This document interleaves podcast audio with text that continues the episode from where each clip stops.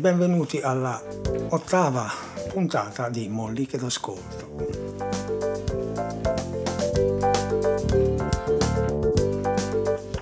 Se voi foste stati la sera del 29 maggio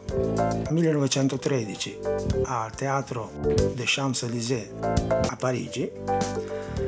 vi sareste probabilmente trovati di fronte ad una scena eh, abbastanza strana. Una, un pubblico più o meno inferocito che urlava, fischiava, tirava degli oggetti sul palco. Eh, in una di quelle che sarebbe poi risultato una delle serate di più grande fallimento di una prima di, spettacolo, di una prima di uno spettacolo della storia della musica, non solo del Novecento ma in generale. Eh, il pubblico parigino, peraltro un pubblico molto colto, molto preparato, perché Parigi all'inizio del Novecento era, come direbbe il nostro caro Giovanotti oggi, l'ombelico del mondo dal punto di vista culturale. Eh, reagì così perché si trovò di fronte a qualcosa di assolutamente imprevedibile, imprevisto e parecchio strano, molto diverso rispetto a quello che eh, si aspettava il pubblico quella sera andando a teatro. La prima oggetto di quel clamoroso fallimento eh, è in realtà stata la prima de Le Sacre du Printemps di Igor Stravinsky, che è il, l'oggetto e anche il soggetto di questa mollica d'ascolto. Intanto il, il titolo Le Sacre du Printemps è un titolo originale francese, anche se Stravinsky era un russo e anche se la compagnia di ballo che metteva in scena quella sera eh, lo spettacolo si chiamava I balletti russi ed erano russi anche loro, ma entrambi, sia Stravinsky sia i balletti russi, erano in quel periodo di stanza eh, a Parigi. Esiste ovviamente anche eh, la traduzione italiana del, di quel titolo che è La sagra della primavera, ehm, con un termine che in realtà, pur avendo eh, nobili origini, eh, noi ormai intendiamo quasi sempre come sagra paesana, sagra della salsiccia, sagra del risotto, per cui eh, fa un po' specie no? questo titolo. Um, gli inglesi l'hanno tradotto con The Rite of Spring, che è molto più get down, molto più figo. Um, per cui io direi che tutto sommato potremmo chiamarlo con il titolo originale eh, francese oppure potremmo chiamarlo eh, il rito della primavera che rende meglio l'idea eh, di, questa, di, questo spettacolo, di questa composizione così eh, importante. Um, Importante per, per un, mille motivi. Intanto perché segna la terza e ultima parte di un ideale trittico eh, di quel periodo eh, in cui Stravinsky ha collaborato con i balletti russi che mh, prevede, prevedeva appunto eh, nel 1909 L'uccello di fuoco, poi Petrushka e poi nel 1913 eh, appunto eh, Le Sacre du Printemps o il rito della primavera, che dir si voglia. Eh, poi perché ehm, in realtà quello spettacolo, quella rappresentazione, quella musica, quella coreografia hanno rappresentato un punto di, di svolta ehm, nella storia sia della musica che della danza. Come dire, dopo di quello niente è più stato eh, lo stesso. Um, perché? Perché eh, questa composizione rappresenta in pratica una novità eh, assoluta per quello che riguarda la uh, musica occidentale mm, di derivazione europea, diciamo così. È la prima volta nella storia che il ritmo diventa il motore fondante di una composizione. Cioè nella nostra cultura, in pratica, ehm, noi per mm, una serie di motivi che non è qua il caso di, di approfondire, ma eh, che magari approfondiremo mh, mm, prossimamente, eh, nella nostra cultura musicale eh, diciamo che noi abbiamo sempre privilegiato in sostanza due aspetti, quello melodico e quello armonico, cioè la costruzione degli accordi che eh, diciamo, sostiene e accompagna una melodia. L'altro parametro fondamentale della musica, che è il ritmo, noi l'abbiamo mh, mm, eh, sempre tenuto in minore considerazione anche rispetto uh, ad esempio ad, ad, altre culture che invece hanno fatto del ritmo una delle mh, mm, componenti più importanti uh, della loro musica. Mm, perché noi abbiamo fatto questa,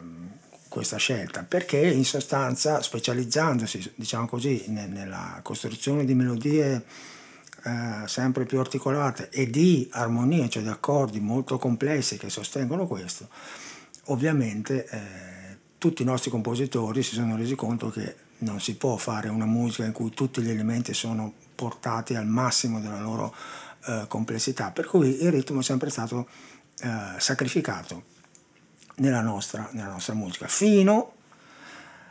a Stravinsky, fino al trittico di cui parlavo prima, fino soprattutto uh, alla sagra, uh, eccolo, sono caduto anch'io nel tranello, al, al rito della primavera. Mi scuso se chiamerò la sagra perché eh, chiaramente insomma siamo un po' abituati a chiamarla anche così, anche se il termine ci fa un pochino, uh, diciamo che ci urta un po'.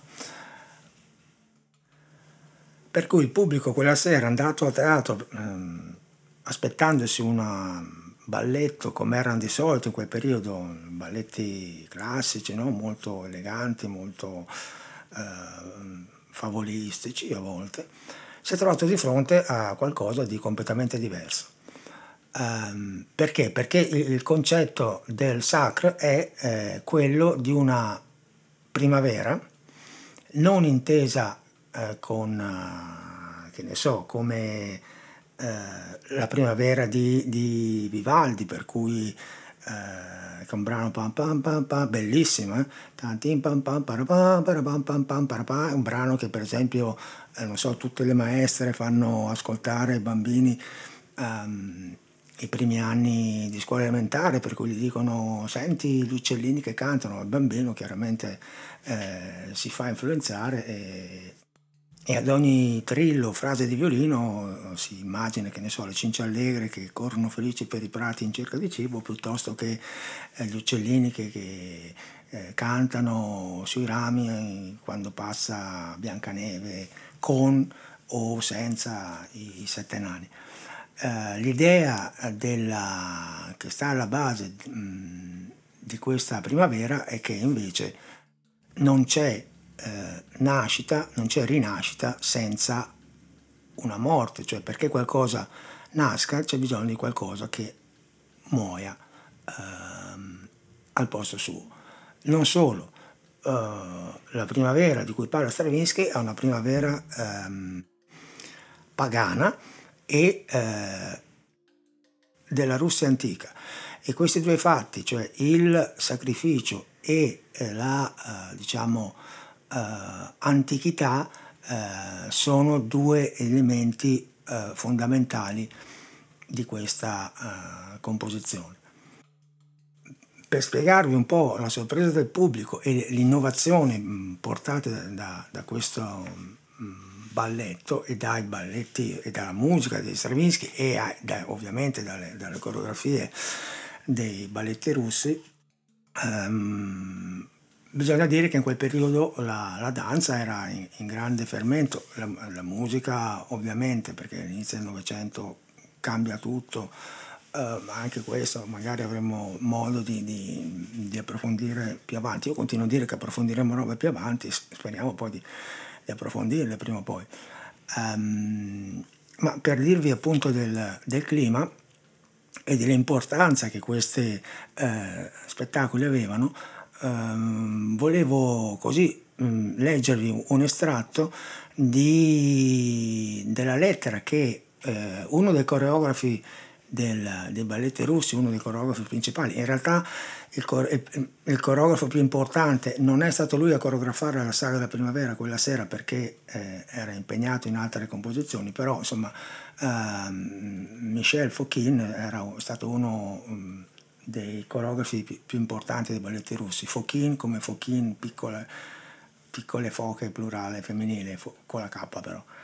Um, e lui eh, ha scritto una lettera al Times nel luglio dell'anno successivo, cioè del 1914, per spiegare quelli che erano, um, secondo i balletti russi, i, dettami e le nuove regole del balletto. Ecco, voi pensate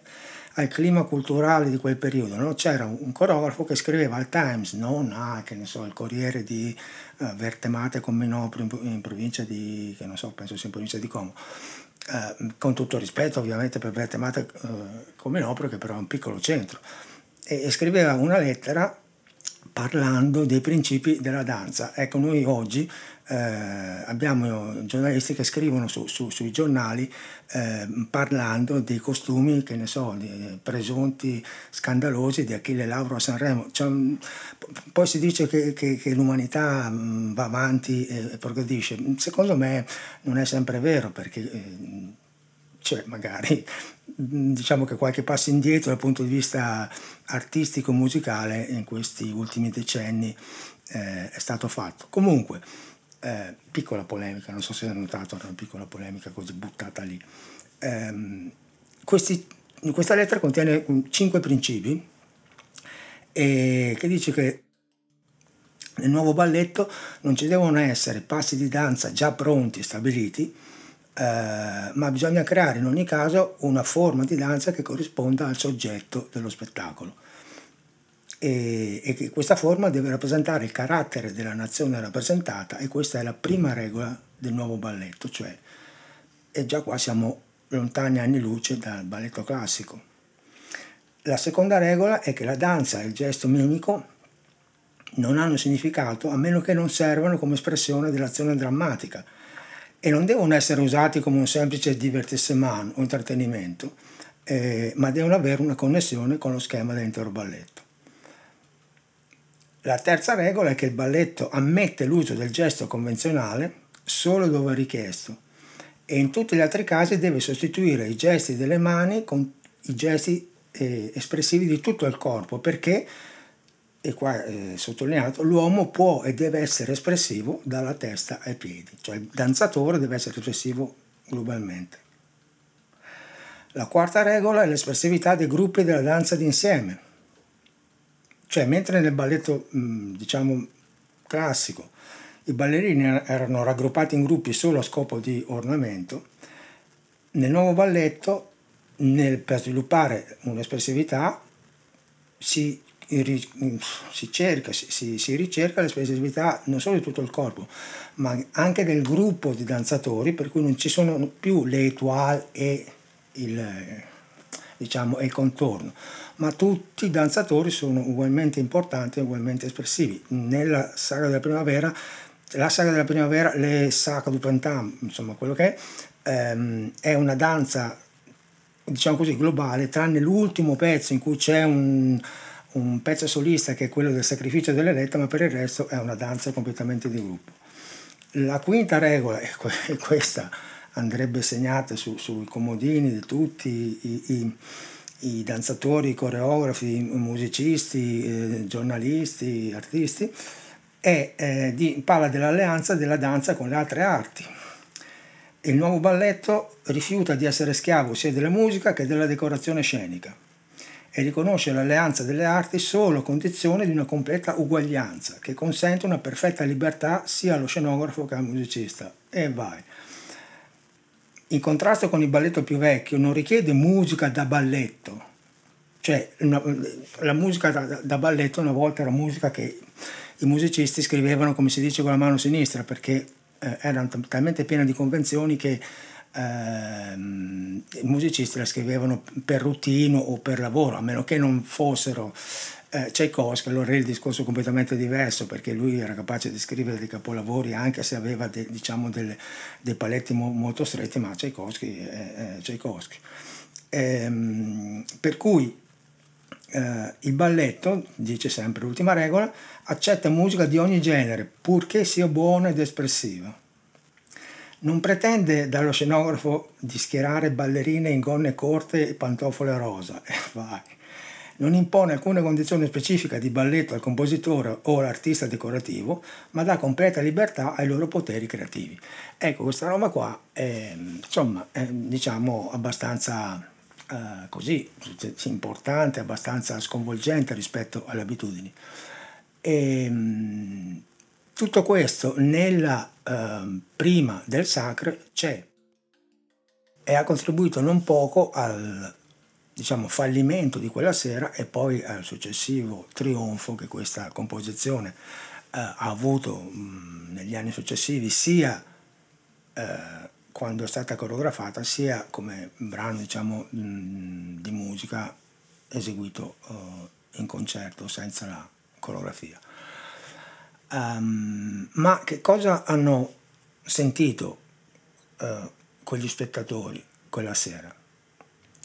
Eh, hanno sentito una um, cosa di questo tipo.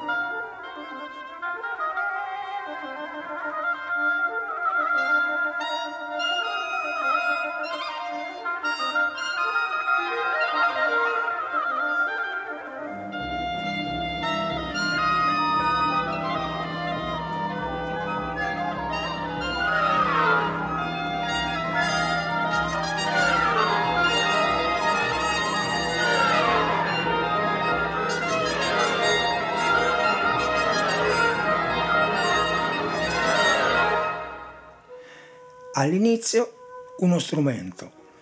solo, veramente solo, come un, nudo come un verme, esegue questa melodia abbastanza semplice in realtà, ma estremamente evocativa. Um, perché?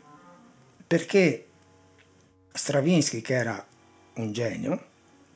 sapeva perfettamente come musica e non solo, a volte è tanto importante non solo quello che uno ha da dire, ma anche come lo dice. In questo caso non solamente la linea melodica che uno scrive, ma anche come e da chi la fa suonare. Eh, Stravinsky era un genio di quella che eh, si definisce eh, orchestrazione, cioè chi suona che cosa. Non è stato un orchestratore strabiliante a livello, che ne so, di Maurice Ravel, che è inarrivabile per alcuni ehm, aspetti, ma comunque diciamo che nel, nel Sacre, nel, nel, primo brano e non solo, eh, l'orchestrazione ha un ruolo fondamentale, perché questo strumento che suona eh, la melodia all'inizio è uno strumento meraviglioso che ha un nome eh, abbastanza buffo purtroppo e si chiama fagotto. Um, il fagotto è uno strumento a fiato e mm, nel registro, cioè in mm, estensione medio-grave, che viene usato spesso e soprattutto sia per ruoli comici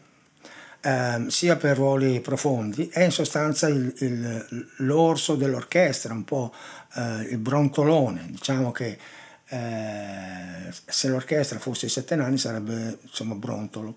Um, e viene utilizzato sp- spesso in questo modo.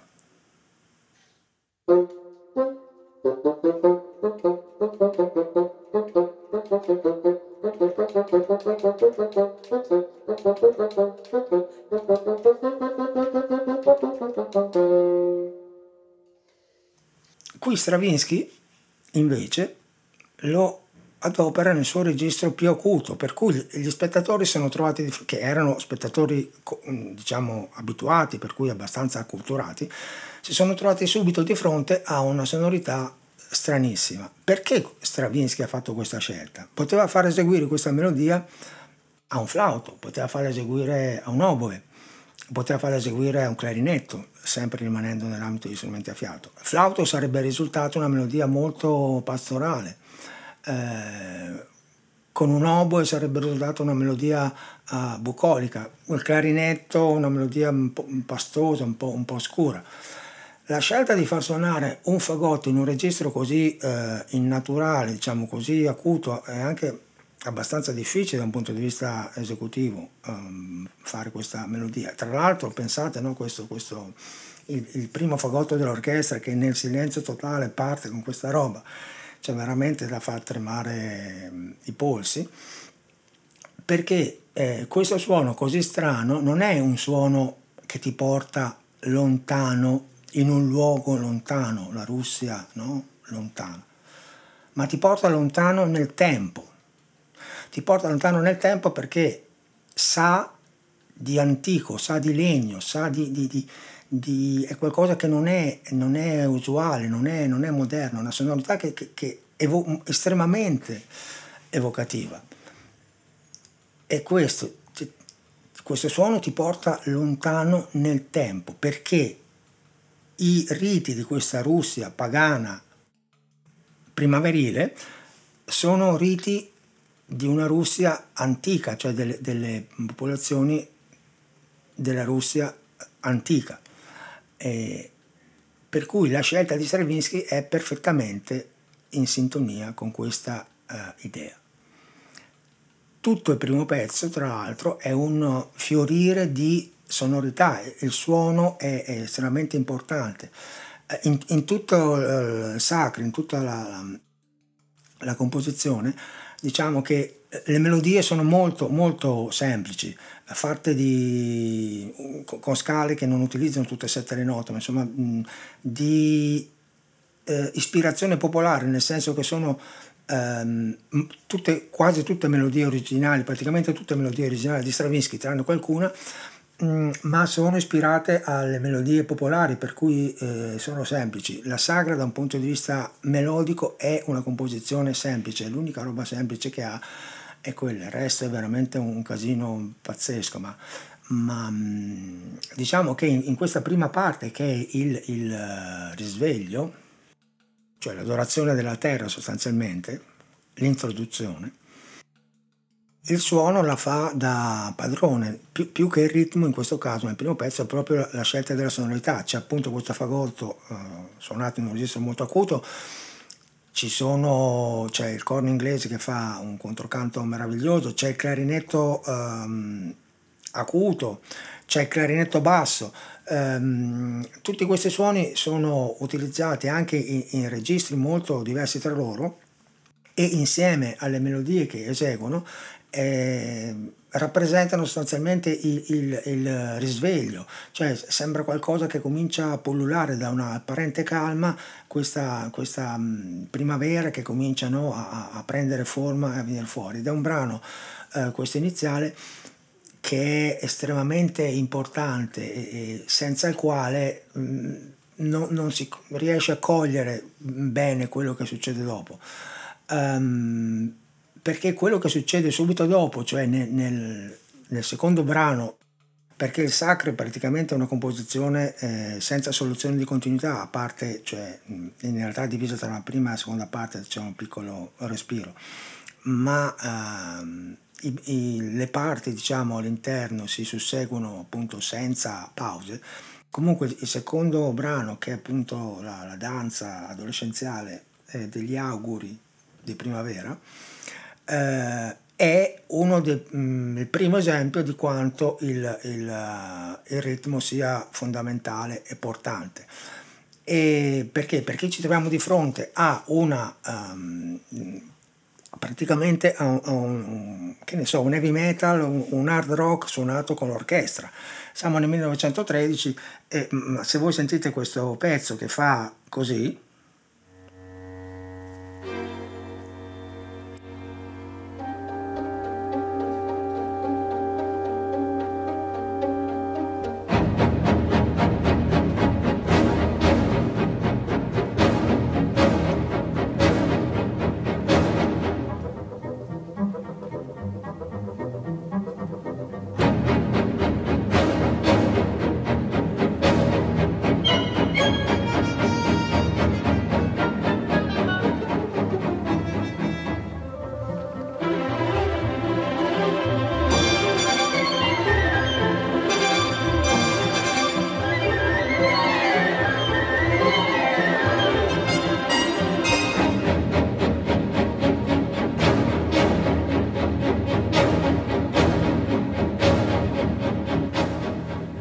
questo è, è, è, rock, è proprio hard rock, forse anni 70 si chiamerebbe hard rock, per essere heavy metal è un pelino lento, ma comunque eh, abbiamo questi archi che fanno una cosa che è sostanzialmente ehm, contraria quasi alla loro natura, cioè eh, martellano insistentemente un accordo di questo tipo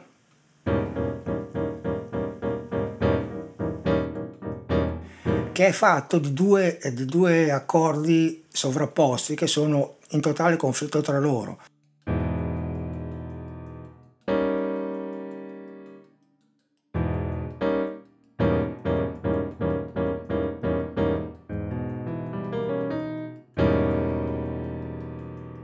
e che creano un effetto, tecnicamente si chiama politonalità, comunque diciamo semplicemente sono due accordi che nessuna canzone metteresti insieme contemporaneamente perché creano una tensione, una dissonanza uh, fortissima. E, um, su questi accordi martellati entrano i fiati suonando degli strappi pazzeschi e sembra veramente il preludio di, di, di un sabba infernale. E, e, e, questa cosa qua chiaramente è stato un altro degli elementi che ha sconvolto um, il pubblico a quel periodo, ma uh, io continuo a dire sconvolto il pubblico a quel periodo, voi magari potete dire che io sto esagerando, mm, no, perché vi eh, leggo a tal proposito qualche pezzettino della mm, diciamo, biografia che Stravinsky ha scritto eh, nel 1935, mm, quindi eh, una ventina d'anni dopo, insomma, quel, quel, quegli eventi. Tra l'altro, pensate al tipo, Stravinsky ha scritto parte della sua biografia che si intitola Cronaca della mia vita nel 1935, lui in realtà è morto nel 1971, per cui 35 anni dopo, questo vi fa capire insomma il, il, il tipo eh, così particolare che era Stravinsky, un genio, un genio totale. Ehm, lui dice testualmente, la complessità della partitura aveva richiesto un gran numero di prove che il direttore d'orchestra diresse con la cura e l'attenzione che gli sono proprie. Eh, quale sia stata l'esecuzione durante lo spettacolo non posso giudicare, avendo abbandonato la sala dopo le prime battute del preludio, che è quello di cui vi parlavo prima, che sollevarono immediatamente risa e dileggi. Ne fui indignato. Queste manifestazioni, dapprima isolate, divennero ben presto generali, suscitando reazioni opposte che produssero in breve un chiasso infernale. Durante tutta la rappresentazione rimasi tra le quinte, a fianco di Nijinsky. Nijinsky è stato il coreografo di quella prima rappresentazione, eh, appunto a fianco di Nijinsky. Eh, vi parlerò poi più avanti di, di, di questo bravissimo danzatore che si è trovato come seconda coreografia della sua carriera a coreografare il Sacre, du Printemps, per cui ha lei c'è un bel impegno tosto. Comunque, eh, Stravinsky continua, Nijinsky stava in piedi su una sedia e gridava a squarciagole ai ballerini 16, 17, 18 eh, si servivano di un conteggio convenzionale per segnare le battute. Naturalmente quei poveretti non sentivano a causa del tumulto della sala e del loro calpestio. Io ero costretto a tenere per il vestito Nijinsky, che fuori di sé dalla rabbia era in procinto di balzare in scena da un momento all'altro per far scoppiare uno scandalo. Diaghilev, che era l'impresario dei balletti russi, per far cessare quel chiasso dava ordine agli, agli elettricisti ora di accendere, ora di spegnere le luci nella sala, con il risultato di contribuire ancora di più alla confusione generale. Ecco, questo è quello che, che scriveva Stravinsky. Ehm, vi ho parlato di, eh, brevemente di Nijinsky, grossissimo oh, danzatore e ehm, coreografo anche, ehm, e che Stravinsky stimava tantissimo come danzatore, non altrettanto come coreografo per due motivi in pratica. Primo perché era, secondo Stravinsky, a digiuno di qualsiasi diciamo, um, nozione di, di, di, musica, ma questo non sarebbe stato un grande problema. Il secondo è che in realtà, essendo la sua seconda coreografia, eh, in pratica mh, Stravinsky rimproverava a, a Nijinsky di avere sovraccaricato la coreografia in, di passi compl- complicati quando in realtà già la musica era abbastanza complicata e, ehm, e insomma be- bella, bella densa per cui la coreografia secondo Stravinsky avrebbe dovuto essere un qualcosa di, di più eh, semplice e più eh, inerente appunto alla, alla, natura e alla pulsazione ritmica del, della composizione. Per quello che riguarda invece Sergei Diaghilev, Sergei come Sergei e Diaghilev come Diaghilev era un impresario molto diverso dagli impresari che ci sono oggi, perché era un, um, una persona estremamente colta e molto intelligente e soprattutto un dilettante che amava tantissimo le arti. Uh, dilettante, termine inteso in senso positivo, nel senso una persona che um, conosceva di pittura, conosceva di musica, um, conosceva ovviamente di danza, praticava anche queste arti Ehm, senza farne la diciamo, fonte di, di, sostentamento, per cui senza essere un, un professionista. E faccia parte di quella categoria dei dilettanti, appunto, che è una categoria che eh, oggi come oggi, soprattutto per quello che riguarda la musica, ehm, è estremamente carente perché eh, i dilettanti sono, sono, importantissimi, nel senso che gente che eh, si diletta appunto a, a esercitare un'arte anche se non è eh, appunto la, anche se non lo fanno a livello professionistico, ma eh, conoscono i rudimenti di quella cosa, per cui è evidente che questo, eh, se oggi ci fossero più dilettanti che praticano per esempio eh, musica, moltissimi artisti o pseudotali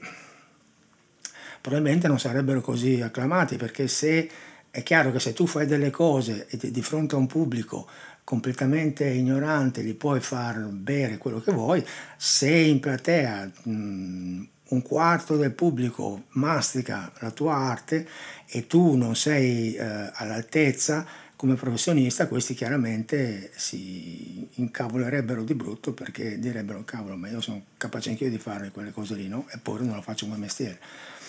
Eh, per cui chiudo questa, questa prima parte uh, su, su, questa composizione uh, meravigliosa con questa annotazione, nel senso che eh, tenete presente no, questo, questo, tipo di, di, di reazione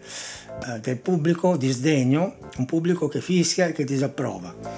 Eh, come succede a volte mh, nelle rappresentazioni delle opere, che è completamente diverso dal pubblico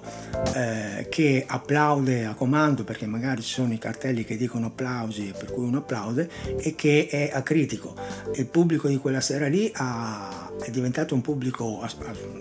suo modo famoso perché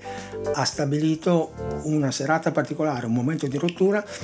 poi lo stesso pubblico, cioè non quelle stesse persone, ma insomma lo stesso pubblico parigino, già l'anno dopo,